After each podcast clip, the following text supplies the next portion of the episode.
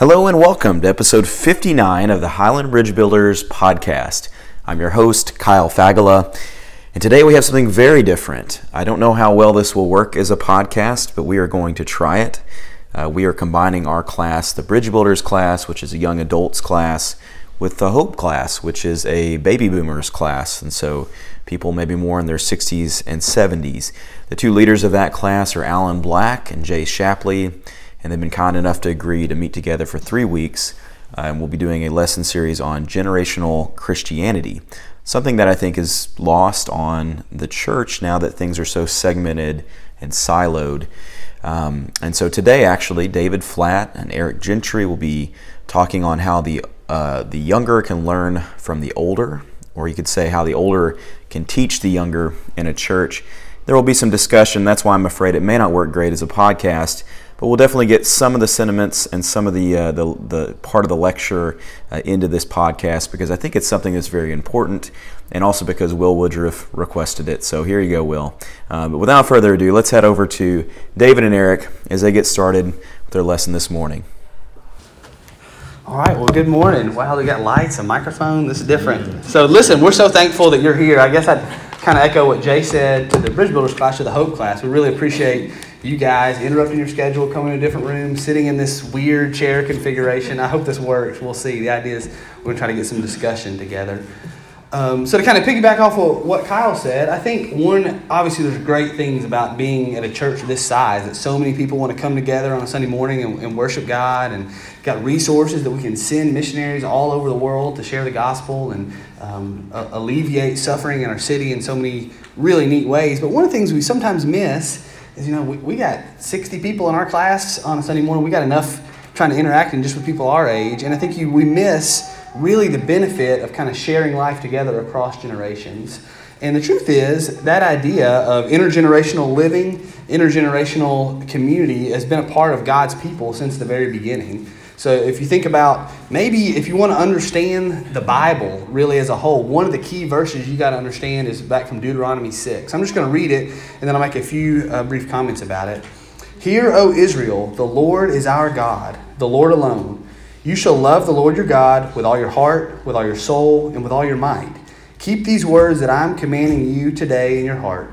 Recite them to your children and talk about them when you're home and when you're away when you lie down and when you rise. Bind them as a sign on your hand, fix them as an emblem on your forehead, and write them on the doorsteps of your house and on your gates.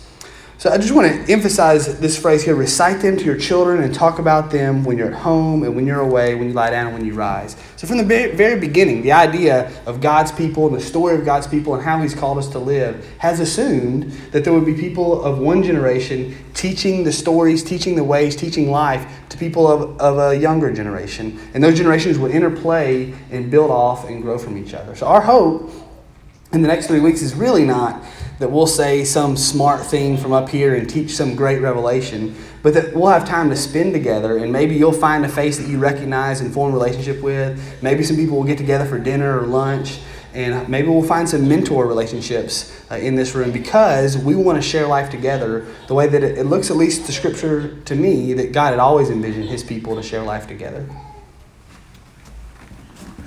Yep. So uh, I came across this this term not long ago. So what David said, and yeah, we're often guilty of genealogical boredom, which is kind of a hard word to say, genealogical boredom. I, I saw that and I thought, man, that's right. And, and the point the guy was making was, as you read your Bible, if you've ever read your Bible through in a year, anybody ever done that?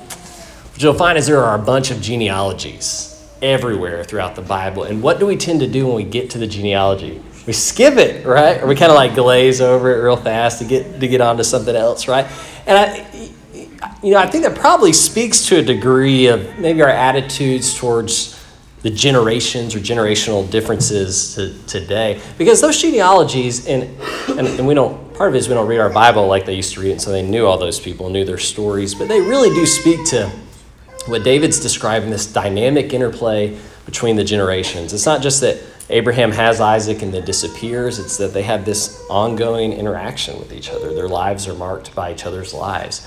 Same with Isaac and Jacob and Jacob and Joseph. And, as, and, and then you've also got women in the genealogies as well.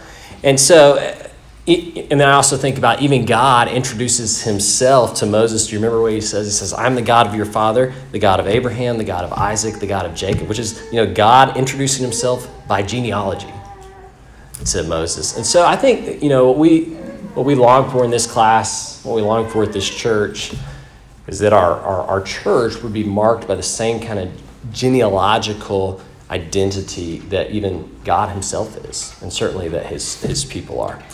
Dave.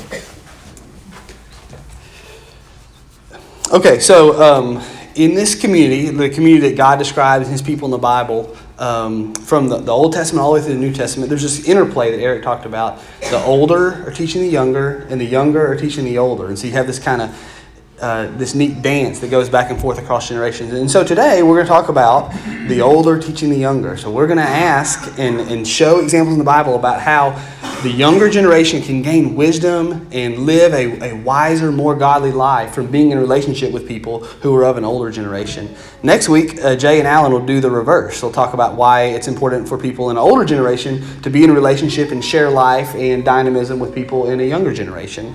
And all of this kind of comes together um, in uh, Psalms 145, verse 4. So you, this idea, one generation commends your works to another, they tell of your mighty acts. So we want to be a church like that, where one generation is telling about the great things that God has done to the next generation, and the younger generation is telling about the exciting and awesome things God's doing in their generation to an older generation, and we're making each other stronger and sharper. So it's so easy to kind of have you hear. I mean, this is not like a, a news flash, but you hear these stories about arguing about the song choices in service or the young people just aren't like they used to be or oh those old people they don't get it anymore. And i just like i don't want to be part of any of that right? I think that we have so much to gain from people who are in different generations from us and i hope vice versa. And so i hope maybe this three weeks can be a start of creating relationships that can make this church a more biblical church a church that looks like the people in the bible where, where faith was shared across generations Okay, we're heading towards some group discussion here in a second. So if you're if you're on the fringes and you want to join a group, I invite you to, to come on up. If you don't want to join a group and you're on the fringes, I'd tell you to come on up anyway. So we got some room down here. We could close off this group. We could create another group somewhere. So you need to be around somebody you can you can talk with. Let me to prompt the next conversation we're going to have. Let me remind you of Lois, Eunice, and Paul. This is Second Timothy, Paul's writing to Timothy, who's a young minister, and in, reality, you know, I kind of resonate with Timothy, but I'm probably much older than Timothy was. It's like that that moment you've been watching college football your whole life, and suddenly you realize like these are babies playing college football. So that's it's kind of like that with Timothy. But he says this to Timothy: I'm reminded of your sincere faith, which first lived in your grandmother Lois in your mother Eunice, and I am persuaded now lives in you also. For this reason, I'm reminding you, I remind you to fan into flame the gift of God which is in you through the laying on of hands. What he's describing here is the way that sincere faith is a gift of God. So you see that as sincere faith, gift of God, given through generations Lois, Eunice, and then Timothy.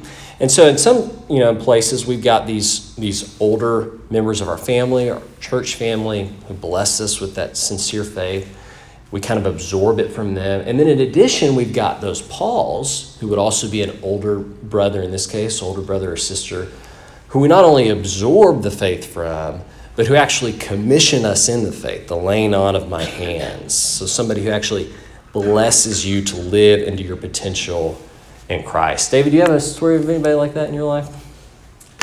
Yeah, so I'd have almost too many stories to mention. Obviously, my, my parents are here, my grandparents grew up in the church, and so I wouldn't be here this Sunday morning if, if I hadn't been brought to church and taught to, to love uh, the Lord from an early age. As I think about an example of somebody who made an influence on me that you might not expect because we had generational differences.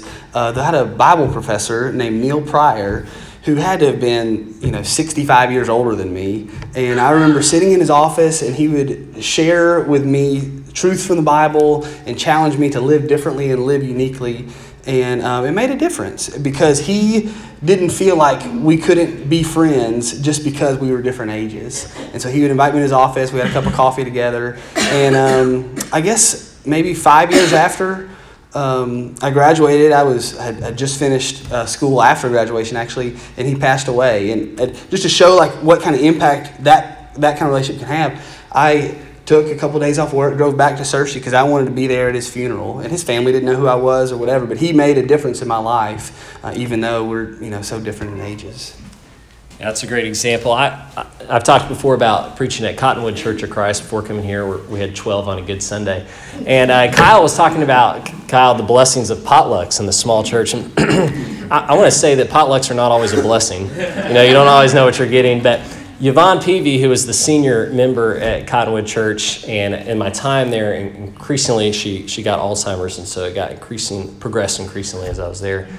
But she owned the one subway in the town next to Cottonwood, and so she would take us after church, Lindsay and I, and buy us lunch at Subway.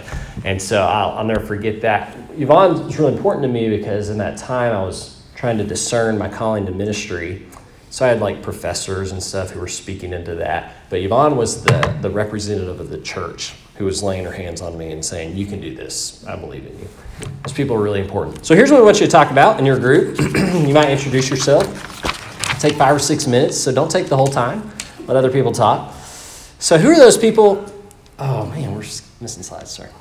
There you go. Uh, who are those people who helped form your faith, not only as a child, but also I should stay by the mic, but also as a young adult, young married, or young parent? And specifically, think about those, not just your parents, but who are those that really formed you as a young married, young parent, young adult? What did their sincere faith look like? Is that reflected in your life? In some way? If so, how? Did anybody ever commission you to live into your potential in Christ? What did they say or do to challenge you? All those questions are kind of wrapped up. You don't have to go down the list and answer them. Just think about who those persons or pers- person might be. Share who you are with your group, and then uh, share a word about that person. All right? Go. How long do we have? Uh, maybe like uh, we're running low on time. Let's shoot for like four or five minutes. All right, that's great. I appreciate everybody sharing so much. We didn't know that it would go that well, so we, I'm tempted to just kind of let everybody keep sharing. But let's share a few thoughts, and then we'll have another discussion question. And you guys can answer this next discussion question in group, or if you want to keep talking about whatever you're talking about uh, when it comes back, that's, that's fine too. So I want to talk a little bit about this idea of the older will teach the younger and what some barriers for that might be. So I think the first thing, um, let's just kind of talk to the bridge builders uh, for a second. I think that there's a temptation of not having a spirit that's willing to learn from somebody who is not in our same stage of life. So there's a tendency to kind of look at, at people older than us and think they must not know anything. So you think about this phrase. This didn't start with our generation. So 1964, Jack Weinberg, this uh, University of California Berkeley uh, activist, he coined the phrase, "Don't trust anyone over 30." And that seemed like a really cool thing to, to, to say at the time. I actually looked him up, kind of thinking about this. And of course, now he is over 30, right? And so he's kind of changed his opinion on who you should trust uh, based on how old they are. And I, I think that's interesting and an important lesson for us. I think you can be so zero minded in on where you are in life and forget the fact that, man, so I'm 33. There's a lot of people in this room who have been 33 and 34 before, and I never have been. So there's a lot we can learn from people who have gone through the very things that we're going through. We're going to kind of hit on that a little bit later marriage and parenting and um, even grandparenting and just thinking through what, what it means to live life. And why would you not rely on, on wisdom of people older than us? So Hannah Arendt, who's a, uh, a British philosopher, she said, every generation, civilization is invaded by barbarians. We call them children. and there's a little bit of truth to that, right? So my kids are wonderful. I love them. They don't know anything about anything, right? They, they're learning everything for the first time. Right, my grandma over here saying that's not true, but it is true. They don't know anything about anything. So we're, we're trying to teach them and educate them. And that's true in every stage of life. There's so much you can learn from people who have lived through what you're trying to process and live through yourself. So C.S. Lewis talked about this idea of chronological snobbery. And it's this idea that we think that anyone from a different age or different generation from us uh, did things inferiorly. So, since we have more technology today, then people in the 15th century were dumb. And that, of course, is ridiculous. People in the 15th and 16th century knew a lot about a lot and have a lot of wisdom in different areas that they can share with us. Now, maybe we shouldn't read about how to do a Google search from a, a medieval philosopher, but about human nature and what it means to live life well and a good, true, and beautiful life there's a lot we can learn across generations. And so we want to be a class and a generation who says, you know what, there's a lot we can learn from people who are older than us. Mm-hmm.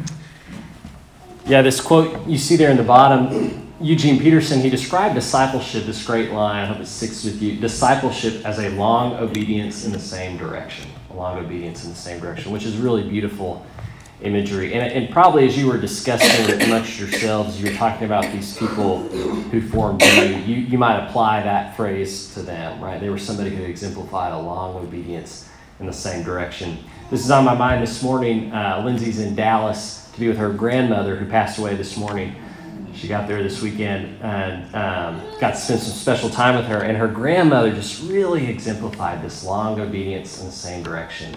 She, um, you know how in the old Church of Christ bulletins, the preacher would like write a little um, blurb about something he was thinking about that week, and you know what the Bible says about that. And she has kept those her whole life.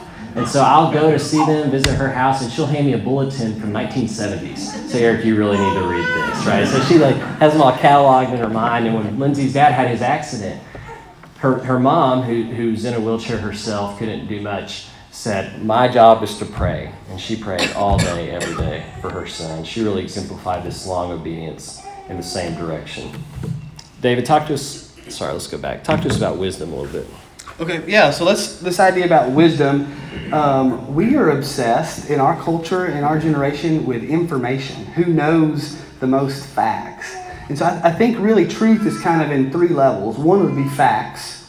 So these are how far is the moon from the earth? Or you may you may run into somebody like this who arrogantly is like reciting facts as if that means you're somehow a better person. The second level above facts is knowledge. So how do these facts fit together? So you think in like your professional life, knowledge is important. How does um, knowing, you know, maybe for Kyle who's an orthodontist, knowing what the names of the teeth are and how they're supposed to sit in your mouth, how those fit together would be, you know, form a treatment plan. So how how facts fit together, that's knowledge. But really, the highest level of understanding is what the Bible calls wisdom the ability to live life well. And it's not always the case, but usually wisdom takes birthdays. And so we need to have birthdays. We need to experience making mistakes in order to become wise. And so we want to be people who gain wisdom both from knowledge, from books and things we've read, but also from experience. And so we want to learn from people in, from different generations than us what works and what doesn't work. And we hope to learn it by being able to not make the mistakes that you did or didn't make. So teach us how to not do the things that you wish you hadn't done. So let's do another discussion question. Okay, so and we had like we changed up the language a little bit in this because we have a hard time referring to like younger and older, and those I know those words maybe are a little bit charged. But okay, here's our next discussion question. That aside, um, this long obedience in the same direction, the wisdom he was describing. How have you seen that modeled in someone older than you within the body of Christ? No, I want to skip that question. Sorry, we decided we're going to skip. This is the question I want you to We're running out of time. What did you most long to know, as we think about wisdom, as a young person from older believers, or as a young person now? What do you wish you could receive guidance in now? What did you most long to know? What do you wish you had known as, an, as a young person? Or what do you wish you could receive guidance in now? Let's talk about this for a minute or maybe two minutes. Three minutes. Okay, three, four. I don't know. We'll see how it goes. Just start talking. Jump back in. I think so.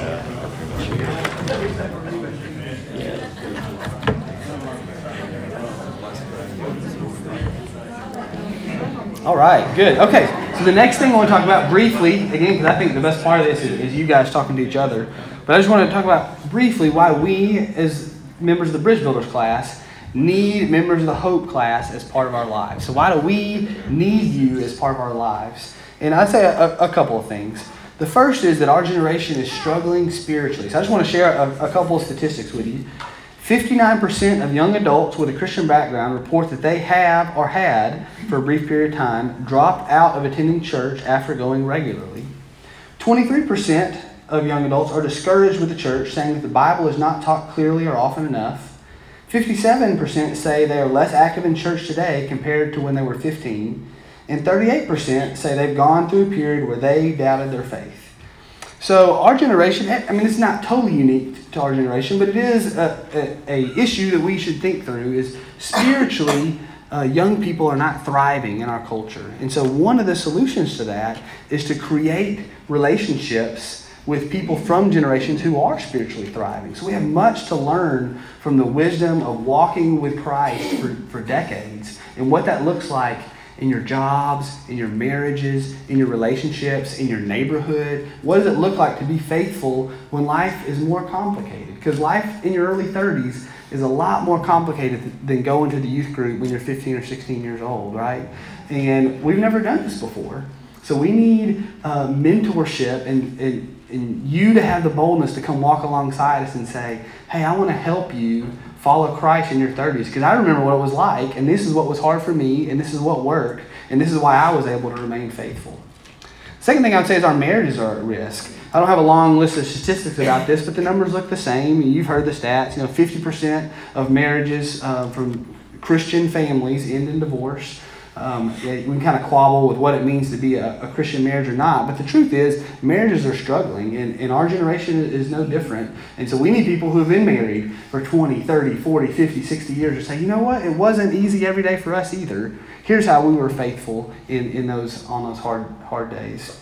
And the third thing I'd say is we've never raised kids before, right? So if, if we believe that every generation these barbarians invade our society, well, I've never tamed a barbarian and taught them how to be a, a, a, citizen, much less a disciple. So I'd love some advice on, on how to do that. So I think those are three ways that not just not just we like or be helpful, but we really need members of the Hope class to come and be in a relationship with uh, members of the Bridge Builders class. So, that being said, let's have a, a discussion question here.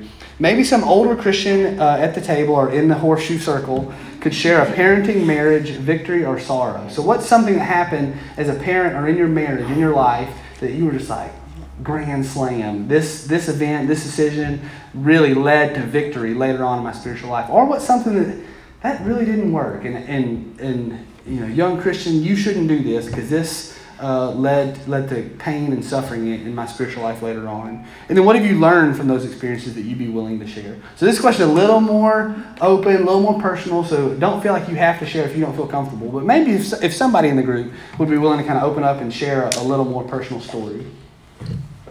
About five minutes. No, about two minutes, probably.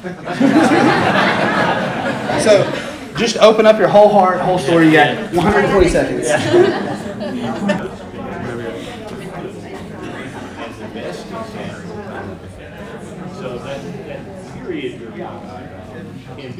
be severe, or it could just be a few bumps in the road. life's so great. It's a miracle.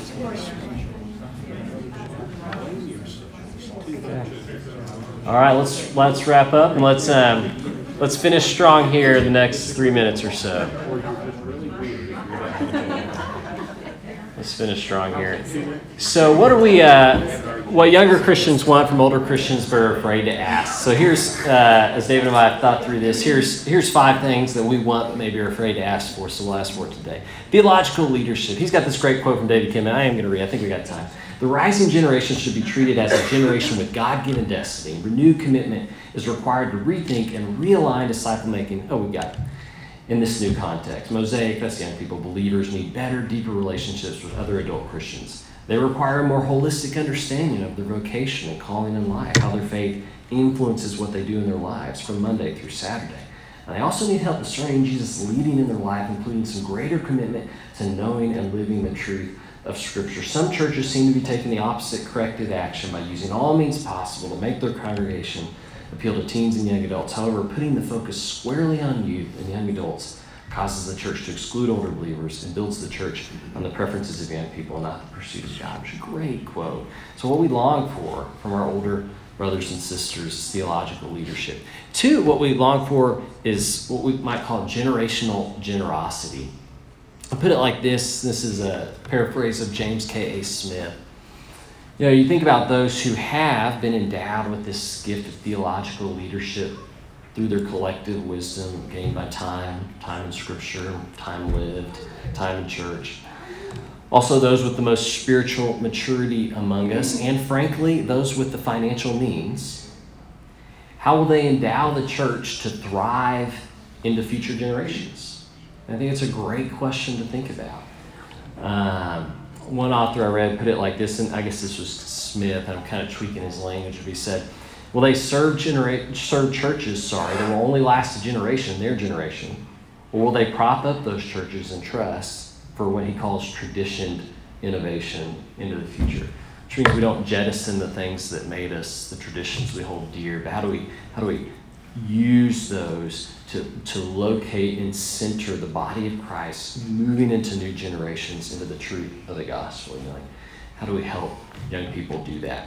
How do you prop up the church to thrive into the future? We're seeking mentorship. And so, um, you know, what I, what I would encourage you, David and I would like to encourage you, especially you believers who are older than me today, is to invite somebody in your group to lunch. Okay, uh, invite them over to your house for dinner. You don't have to say, I'd like to be your mentor. Um, just say, I'd like to form a relationship with you, and we'll know you want to be our mentor. All right? Um, we're longing for that. As David shared, we're longing for people who have more wisdom than we do to pour into us. We're longing for wise counsel. I met with a, uh, a mother here at Highland who's a generation above mine who's, who's really contemplating a pretty dramatic job transition. So I listened to her, I, I prayed with her, tried to listen to the Spirit on her behalf, and finally I said, You know what? You should go talk to Beverly Ralston. Because there's nobody at Highland that prays more than Beverly Ralston. There's probably nobody as wise as Beverly. And she said, You know what? I'm going to do that. And she started meeting with Beverly Ralston. And, and um, she came back and reported to me. And basically, what she said to me was, What Beverly told me was so much better than what you told me. and, and so we long for that. We long for wise counsel and honest advice, which I think goes along with wise counsel. And so uh, here's questions to think about. We're not going to discuss these, we don't have time. I'm going to dismiss you with these questions. What can be done at Highland to inspire relationships where younger Christians are being mentored and discipled by older Christians? And what's one thing that you could do to pursue those types of relationships, help Highland be that place? Okay, what we hope is that you'll stay for a few minutes, talk to each other, get to know each other better, maybe make lunch plans after this if you're not going to late service. Thanks again for being here. Let me pray to close us out. Holy God, you're a good, loving, and gracious God. We're thankful to be your people. We're thankful to be with our brothers and sisters in Christ today. May you form and deepen and plant and, and grow beautiful relationships out of this time together this morning. We pray this in the name of Jesus. Amen. Amen. All right, see you next Okay, that's it for this morning. Obviously, a class like this, as I said in the intro, not always ideal to podcast. We had people, you know, two people teaching, going back and forth, so there was no microphone, which is sort of a condenser mic out there.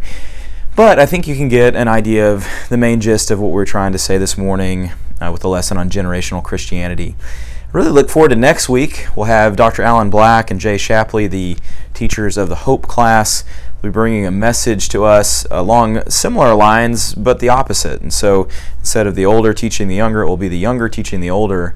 Um, that will be the, the content of the lesson. Um, I assume there will be some discussion as well. And so we'll do our best to podcast it. It's always a little difficult and a little bit awkward to have to run back and forth to pause and play. And but we think it's re- relevant and valuable to anyone out there that's trying to listen to this. Um, of course, our desire is that Highland is a place that continues to uh, stay committed to the gospel and the core doctrines of the church and the Christian church. Um, one that doesn't see the young or the old as, as enemies, but rather as you know, family members, um, so members of the same body. And I think just like anything else, I think in the lack of relationship and communication, it's very easy to assume things about other people.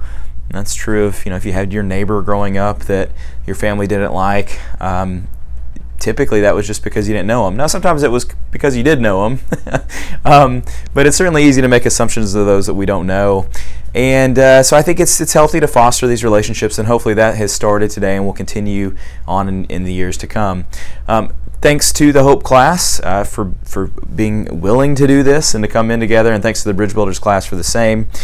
Again, we'll be back next week with another lesson on generational Christianity, and then the third week we'll do a panel discussion. So if you're listening to this, please reach out to me, Kyle Fagel, if you have any questions that you you have, and maybe you're um, someone from the Hope class, you want to know, well, you know, what do you guys think about this, or what are your greatest fears of uh, becoming grandparents, or you know, if you're a Bridge Builders member, um, what have you best learned um, about parenting from being a grandparent, or what do you most regret from your 30s and 40s, or how did you deal with faith struggles? Questions like that. Those are the sort of questions we'll have for our panel. Those might actually be some of the questions uh, exactly.